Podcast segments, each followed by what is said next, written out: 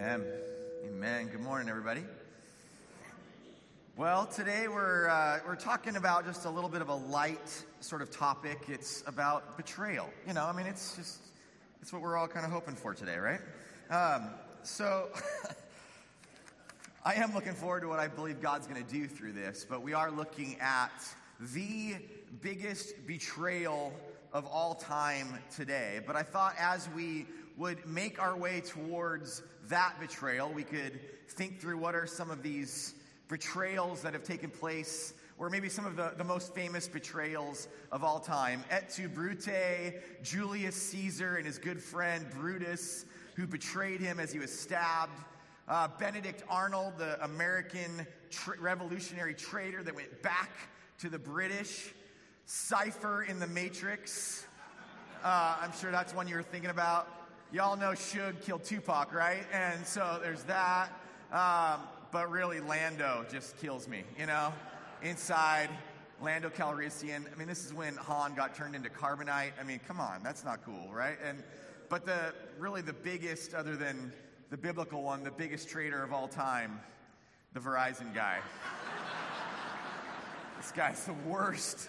Okay, so this guy's the worst. Yeah, you just don't do this. This is not cool. But uh, I mean, it depends how much I guess they pay you. But uh, no, I'm sure it was for 30 pieces of silver, just like this guy. Uh, so we get to Judas, where uh, this is just such a brutal betrayal because of what you see in this image of being betrayed with a kiss from a friend. And it is such a brutal betrayal. And so I want to take us through this story. You can see on the screen how there's a lot of uh, different verses throughout Mark 14. If you want to grab a Bible, turn to Mark 14 in the New Testament, that second part of the Bible Matthew, Mark, Luke, John, if you're looking for it, and then chapter 14 in this biography of Jesus that Mark wrote with uh, what, we, what we know of this is that Peter was Mark's primary source of him telling him a lot of the things that happened and Mark's writing it down. And it's, I think, an interesting thing to think about, especially as we read through some of these stories in chapters 14, and especially in chapter 14, because there's a lot of Peter stuff going on here. But um, as we read through this, even to know, so we've been going through the book of Mark, right? We've just been doing little chunk by little chunk by little chunk of the entire book of Mark for almost the last year and a half. And we're doing some of these few stories here, as you can see. Like, I, I want us just to get the whole betrayal story, and then the whole denial story, and the whole uh, Last Supper story all in one. Because Mark's almost written this like a, a camera that's, you know, moving from scene to scene, and, and you're kind of going back and forth, and he's setting up stuff early on, and then it's going to lead to another payoff later. And so that's what we see here. And you go to Mark 14 1, and it says, Now the Passover and unleavened bread were two days away, and the chief priests and the scribes were seeking how to seize him by stealth and kill him. For they were saying, Not during the festival, otherwise there might be a riot of the people. Okay, so you've got these religious leaders that want to kill Jesus. They want to take him and kill him, but they know they can't do it when they're around a bunch of people because the people might rise up and riot against them. Now we skip over then, we go through what we talked about last week was this, this next story in verses 3 to 8, where this woman breaks this vial of very, very costly perfume over Jesus. And then it says at the end of that, and Jesus, Jesus is saying this is a good thing. And then in verse 10, Judas Iscariot, who was one of the 12, kind of as we read through, listen for little phrases that, that highlight the closeness of Judas to Jesus, okay? Judas Iscariot, who was one of the 12, went off to the chief priests in order to betray him to them. They were glad when they heard this and promised to give him money. And he began seeking how to betray him at an opportune time. And so it's then it's just we got a couple days later. Now it's the first day of unleavened bread, and they're doing this Passover meal together. And then we go to verse 18 because we'll talk about this Passover meal and the Lord's Supper next week. But 18 it says, as they were reclining at the table and eating, Jesus said, Truly I say to you, that one of you will betray me, one who is eating with me. they began to be grieved and say to him one by one, Surely not I. Even Judas says, Surely not I. And then he, Jesus says to them, It is one of the twelve, one who dips with me in the bowl. For the Son of Man is to go just as it is written of him. But woe to that man by whom the Son of Man is betrayed. It would have been good for that man if he had not been born. And then we go through the rest of the Lord's Supper as they then go out to the Mount of Olives, to the Garden of Gethsemane, and they're praying and falling asleep, and Jesus is praying, and not my will, but yours be done. And then we go to verse 41 while they're still there in the garden, and Jesus comes back to the disciples the third time and says to them, Are you still sleeping and resting? It's enough. The hour has come. Behold, the Son of Man is being betrayed into the hands of sinners. Get up, let us be going. Behold, the one who betrays me is at hand. And then it says, immediately, while he was still speaking, Judas, one of the twelve, came up, accompanied by a crowd with swords and clubs, who were from the chief priests and the scribes and the elders. That's the Sanhedrin, the religious leaders. Verse 44 Now, he who was betraying him had given them a signal, this prearranged signal saying, Whomever I kiss, it's interesting, just even in the Greek of this word kiss here is actually just the Greek word phileo, which means love, brotherly love, to show. So he says, whoever I go and show affection or, or love towards, that's the one. We're going to know, uh, like a verse later, that it's a kiss. He says, whomever I kiss, he's the one, seize him and lead him away under guard. After coming, Judas immediately went to him, saying, Rabbi, and kissed him. They laid hands on him and seized him. But one of those who stood by drew his sword and struck the slave of the high priest and cut off his ear. And Jesus said to them, Have you come out with swords and clubs to arrest me as you would against a robber? Every day I was with you in the temple teaching, and you did not seize me. But this has taken place to fulfill the scriptures. And they all left him and fled. A young man was following him, wearing nothing but a linen sheet over his naked body and they seized him. But he pulled free of the linen sheet and escaped naked. All right. So we've got this, this whole story of this whole story of betrayal, rejection, abandonment. And we're going to talk through uh, a little bit of this piece by piece and then kind of get into the heart of it, I believe. But I think there's three types of betrayal happening here. One, I'm admitting, is kind of a stretch. It's really more of just a, a way of kind of acting wrong. But three types of reactions. And if you have uh, I encourage you even for, for this part and other parts, but we've got an outline in your bulletin if you want to look at that. Some things I'm going to breeze through pretty fast, but you can kind of check out a little bit more about it in there, and especially some of the cross references of the things I'm saying. But there's this outright rejection from a close friend like Judas. So Judas has this just utter betrayal of Jesus. And first I was thinking a little bit of why? Like, why would Judas do this? I mean, he has been with Jesus for three years. He has been with him this whole time, and he's seen Jesus do all of his healings. He's seen him raise people from the dead. He's seen him forgive sin, and then he goes to betray him over, over what? And so, uh, you know, some verses, and these are in there, some verses say it's because of greed, that Judas was greedy, and so that's why he did this. Some verses speak of satanic influence, okay? So, influence from the enemy. And I, I think this part actually really helps me because I just, I sort of can't understand how someone could possibly do that, right? With everything they've seen and heard, all the moments that they've been in, and then to be able to betray this person. And, uh, and so I just, it helps me to kind of see that, okay, there was this satanic influence in his life. Some others say that uh, Judas was upset about how Jesus said things like, um, you know, give to Caesar what is Caesar's, give to God what is God's. And that would imply that he agreed with the Romans taxing them and kind of coming down upon them. And he had sort of zealot like tendencies, wanting Rome to be overthrown. And so when Jesus says, give to Caesar what Caesar's, he's like, well, forget this, I'm not part of this. I'm part of overthrowing Rome, not giving to Rome. And so he betrays Christ. That's, it's not in the text, but it's possible. And then others say it's like much more far fetched that Jesus and Judas were in on it together.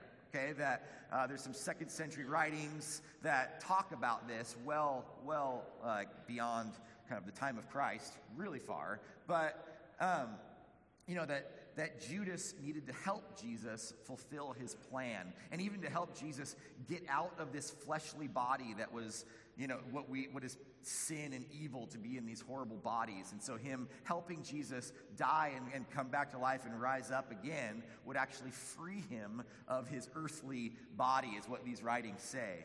But you got to go back to Mark 14, 21, where Jesus says, for the Son of, um, where he says, Woe to that man by whom the Son of Man is betrayed. It would have been good for that man if he'd not been born. That doesn't really sound like what you would say to someone that was helping you in this, that you're in on it together. But these are some of those things that people think of, of why. I kind of tend to go up to the top of the list here. And then I would also think about, well, what in the world was Judas even providing for them? Like, how, like, how is he even helping them?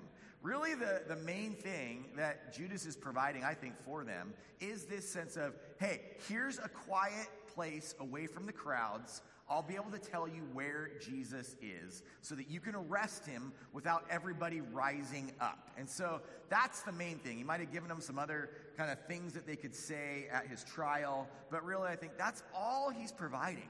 So you think about betraying the Son of God just to tell them like a kind of convenient time and place to be able to arrest him.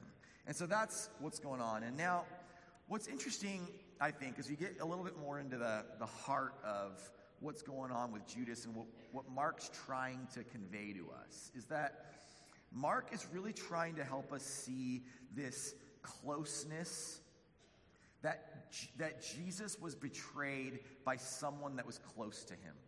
He repeats things over and over and over again about that. And he ignores some stuff. Mark ignores some stuff about this whole story that you just sort of can't even believe that he could leave out.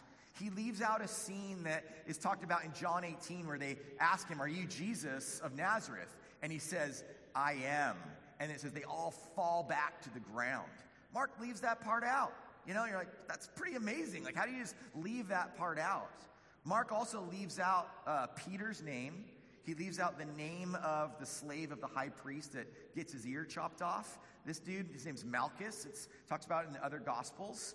And this guy, and it, it doesn't mention Peter, which I first of all think is funny because Peter is the source for Mark. So maybe Mark's, uh, Peter's like, I don't know, it was like some dude, I'm not sure who it was, but uh, uh, some guy, you know, some guy cuts off the guy's ear. And uh, he leaves out Peter's name, and then he also leaves out that Jesus put the guy's ear back on and heals him. Like, how do you leave that part out? What in the world, right? So, Mark is focused, though, on a couple things. He's focused on this closeness. You see it as he says, one of the twelve over and over again, one who's eating with me, one who dips me uh, with me in the bowl, whomever I kiss.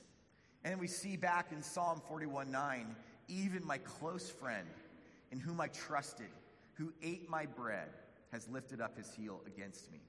So he's focused on this closeness, but he's also focused on how this has been God's plan.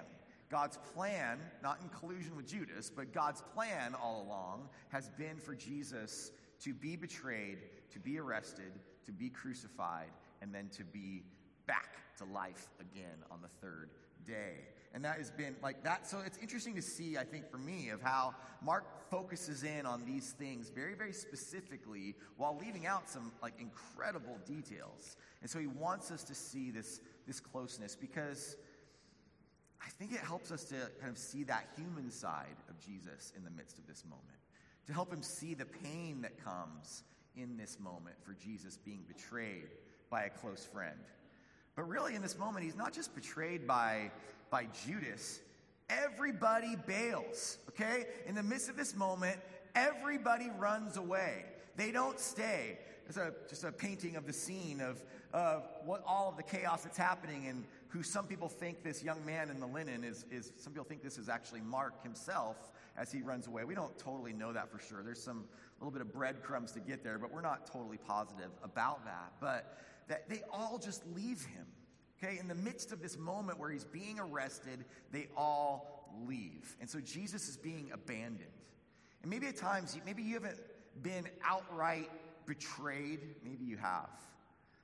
But you've probably felt like at times that everybody's just sort of left you, right? Everybody's abandoned you. That people aren't really with you that you thought were your friends. They didn't stand by. I mean, Peter, we're going to talk about it. Peter ends up denying he even knows Jesus just a couple hours later. Then there's uh, this whole thing where I just kind of call inappropriate action, like Peter, okay? Because Peter is just a little, like he typically is. Like he just speaks when he shouldn't, he says the stuff he shouldn't, he gets himself into trouble. And in this moment, Peter just pulls out a sword and just goes to chop somebody, you know? Just, I'm just going to fight. But when you look at who he fights, Peter doesn't fight one of the soldiers. He doesn't fight somebody with a club or a sword, or he doesn't fight uh, one of the religious leaders that might be there. He just chops the slave of the high priest's ear off. You're like, dude, like, see, what did this guy do? He's probably just hanging out there trying to help out or whatever, doing his job. He's a slave. And I, we are also thinking about how does he chop his ear off, but he doesn't like chop into his shoulder or like chop half his head off or something. You know, I don't know. So I kind of, this is how I imagine it, right? I imagine it that Peter's mad, he pulls out the sword, and he's to go try to like chop his head off move. And then Malchus ducks like this, kind of does this move, and then it sing. Ah, so anyway, that's, that's my weird like mind as I'm reading the text. But Peter's just like, man, you just go chopping at people, like settle down, right? You don't need to just start freaking out in this moment. And Jesus chills everybody out and is like, no, this is all happening so the scriptures can be fulfilled. And so I ask, like, how do we act in the face of opposition to Christ? Or in the face of betrayal, or in the face of struggle? Do we kind of just act out like Peter and kind of just act out inappropriately and just do kind of crazy stuff? Or do we bail? Do we run away? Do we ignore? Do we just kind of, do we have a sense of being ashamed even of Christ and not letting it be known that we are one of his followers? Or do we outright betray and reject him like Judas? Or do we accept the plan that Christ has and take the steps towards whatever it is that the will of God has us on? I don't know. I want you to think about that for yourself a little bit. And as we consider those things, we think about how Jesus, what's so amazing is that Jesus identifies with us, the way that he identifies with us in his betrayal. That Jesus was betrayed by this, this good friend, this friend that he'd been with for three years, pouring himself, you know, pouring himself into this guy. I mean, I don't know if you've had people where you've like, okay, I'm to I have a person that I'm mentoring or a few people that I'm helping or people at work or in the church or whatever. And it's like this person that you've really just spent so much time with every single day for three years ends up betraying him. And Jesus knows then. Jesus knows the hurt of that. He knows what you feel when you're betrayed by a friend. You, know, you, you need to consider kind of like, okay, what's What's going on in my life and my heart as, as we go through this story? What's been my story? What are the ways that I've been betrayed by a close friend in the course of my life? I remember one story from my dad where uh, my dad started this ministry, this nonprofit that was uh, this was like in the early 70s, and it was a, uh, a series of group homes that took care of, of teenagers and kids from that were had been abused or had been out of juvenile hall or had, were pregnant teenage girls or kids on drugs that were coming out of that. And it was also a, um, they also had a foster family agency within all of that. And they started all that. And my mom was a child care social worker within that time until she became a marriage family therapist. And so this was like their, their heart and passion was growing. And then the board, um, over time, uh, came to my dad and said they wanted to take this ministry from a nonprofit to a for profit. And my dad was like, no, no way. This is, we are not doing this for profit. We all get salary, sure, but we're not doing this for profit. We are doing this uh, as a ministry. And he said, No, I won't do that. And they continued to press him until it came to the point of ultimatum. And my dad said, No, I won't. And so they fired him uh, from the ministry that he had started. And that was just like for him, utter betrayal by these people who were partners and friends and people that he knew that chose to go for profit and betray, well, he felt that betrayal from them. And I remember watching that as a kid and just being really struck by how like hurtful something like that can be. And so maybe that's in a work environment for you, or maybe that's in your marriage. Maybe that's from a friend that you thought was a friend but has betrayed you. And to know that Jesus himself knows what it feels like to be abandoned, to be betrayed, to have to be treated in this kind of way. And Jesus also he knows that if you've been the betrayer, you've wronged someone, he hasn't done that, but Jesus knows that guilt and shame. He knows that you're feeling that. And he wants to meet you in the midst of that, that he gives you grace upon grace for that. Just consider that where you are in the midst of all of this. I, I honestly don't feel like I've had to experience massive betrayal in my life. You know, had girls break up with me in high school or whatever, but you know, but, um, but like, I know it's, it's interesting. It's kind of an odd, being a pastor is a weird thing, and being a person that's, uh, like a year ago or a little year and a half ago when you're sort of running for pastor, you know, uh, and and in the midst of all that time, and I, I, I, knew in the midst of that time that people, some people thought it was a good idea and some people didn't. And I'm like, you know, at some level, I'm not naive. I get that. That's great. That's fine. No problem. Um, and it's even no problem when there are people that you don't know that well or you haven't been close with. But when you found out of, or when I would find out of a couple people that I just, I knew and I liked and enjoyed and that they didn't like that idea and would leave. And that was like, you know, that just, that hurts. You understand it. Just because you understand something doesn't mean it doesn't hurt.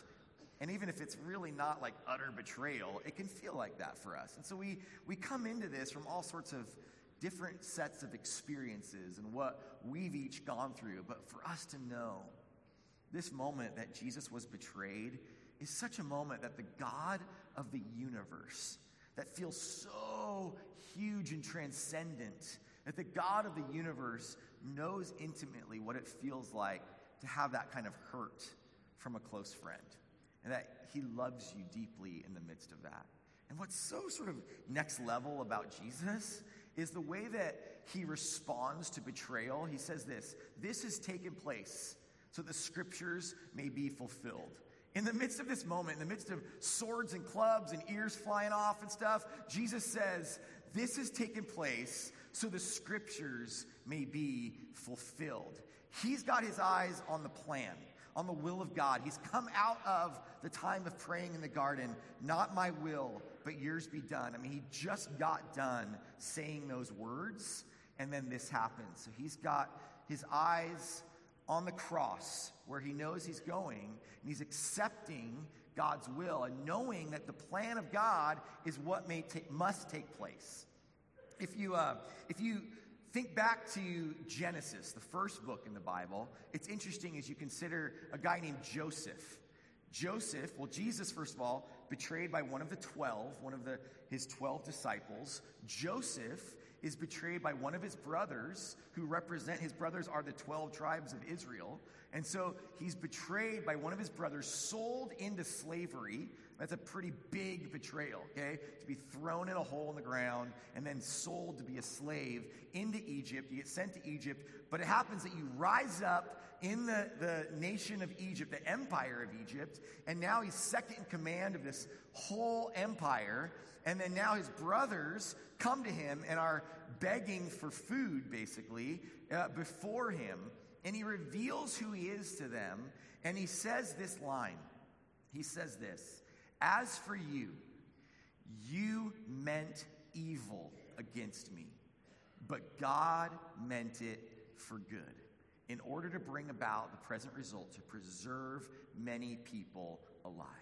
what you meant for evil, God meant for good. And I think that's it's amazing how that parallels to Christ. Judas, what you meant for evil, God meant for good. And God is now fulfilling his ultimate plan and purpose in that moment. I've listed out for you even just a bunch of verses, even in Mark, showing how this betrayal is all part of God's plan. You can kind of look through there in chapter 3, chapter 8, chapter 9, chapter 10, and then here in 14 of how God has been, how, in, in Mark, God, through Mark, has been showing you, kind of, again, these breadcrumbs throughout this whole biography of how he was going to be betrayed. Um, so, for us, just in that, being in the will of God is the sweet spot for us, no matter what kind of suffering, no matter what kind of pain, no matter what kind of betrayal that we're going through.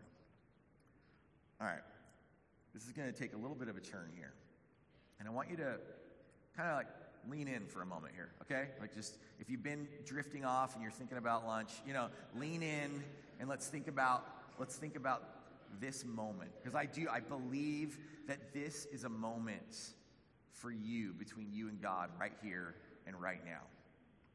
What happens next in this in the story of Judas is that Judas kills himself. Judas takes his own life. And listen, the blood of Jesus would have paid for Judas's sins. Okay? But Judas pays for his sins himself. He chooses to do that in this moment. Judas thinks he should pay when Christ says, I have paid for your sin.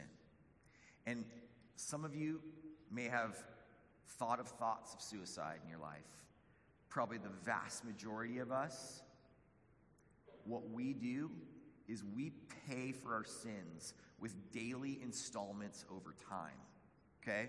We pay for our sins with our guilt, with our shame, with beating ourselves up over who we are or who we're not Maybe we're even trying to do good works just to try and earn our way back into God's favor. And we think that we can pay for our sins ourselves. We think that we can cover our sins ourselves. And Jesus says, only my blood, only my death and resurrection can cover your sins. You cannot pay for it. And so, guess what? I have paid for it. I'm paid for it for you, and now I offer it to you as a gift. So don't go try to pay for it yourself when you can't. You can't possibly. So don't let your betrayal, the ways that you've maybe betrayed someone in this life, or the ways that you've betrayed God or betrayed Christ in this life, don't let any of that cause you to reject the grace, the unending grace, the free gift of grace and salvation that Jesus offers to you. And stop trying to pay for your sins yourself because you can't. You cannot do it. Your guilt will not heal you. Okay? Your shame will not heal you. Your good deeds will not heal you. None of that will. And so we're all probably on a like a crazy spectrum of how much this affects us, up to the point of Judas, right? And then up to the point of just beating ourselves up all the time. So I want to challenge us today to say, to say no to that, to say no to trying to pay for our own sins, to say no to trying to earn our forgiveness, to say no to trying to heal the hurt that's in our heart from when we've been betrayed by other people. We can't heal that pain ourselves. Only God can heal that pain that we feel. And so, uh, what I want to encourage and challenge you to do today is to say, God, I know I can't pay for my sins. And so, I just, as a symbol of that, as we go into this time of worship, to, to come forward, to stand up and to come forward and to be on your knees before God to say, God, I can't, I can't pay for my sins. I, I need you to pay for it. To recognize that, to kneel before Him in that to say, I can't earn my forgiveness. And so to come forward and, and kneel or come to the prayer points and pray with someone to ask God for his forgiveness of sin. To recognize that, okay, God, I can't heal this, this hurt that's, that's in me, this deep hurt that I have experienced from the ways that people have betrayed me in this life. I can't heal it. So to come and kneel and say, Lord, heal me, or to come and pray with someone about that. So let's pray together now. I encourage you to come. Almighty God, we come before you now in this moment. And I pray that we would recognize that this is a moment that you have for each one in this room. And Lord, I pray that if we have been trying to pay for our sin, if we've been trying to earn our forgiveness, if we've been trying to heal ourselves, God, I pray that we would invite your Holy Spirit in to stir within us and to heal us of the hurt, of the shame, of the guilt that is in our lives. And may you give us hope beyond hope that is only, only from you. That the lives that we live are so valuable because of you, God. I pray, Lord, as we come forward, as we re- take communion, as we remember what you've done for us, we be struck by that. And as we kneel before you here today, Lord, may you do a deep work in our hearts. In Jesus' name, amen.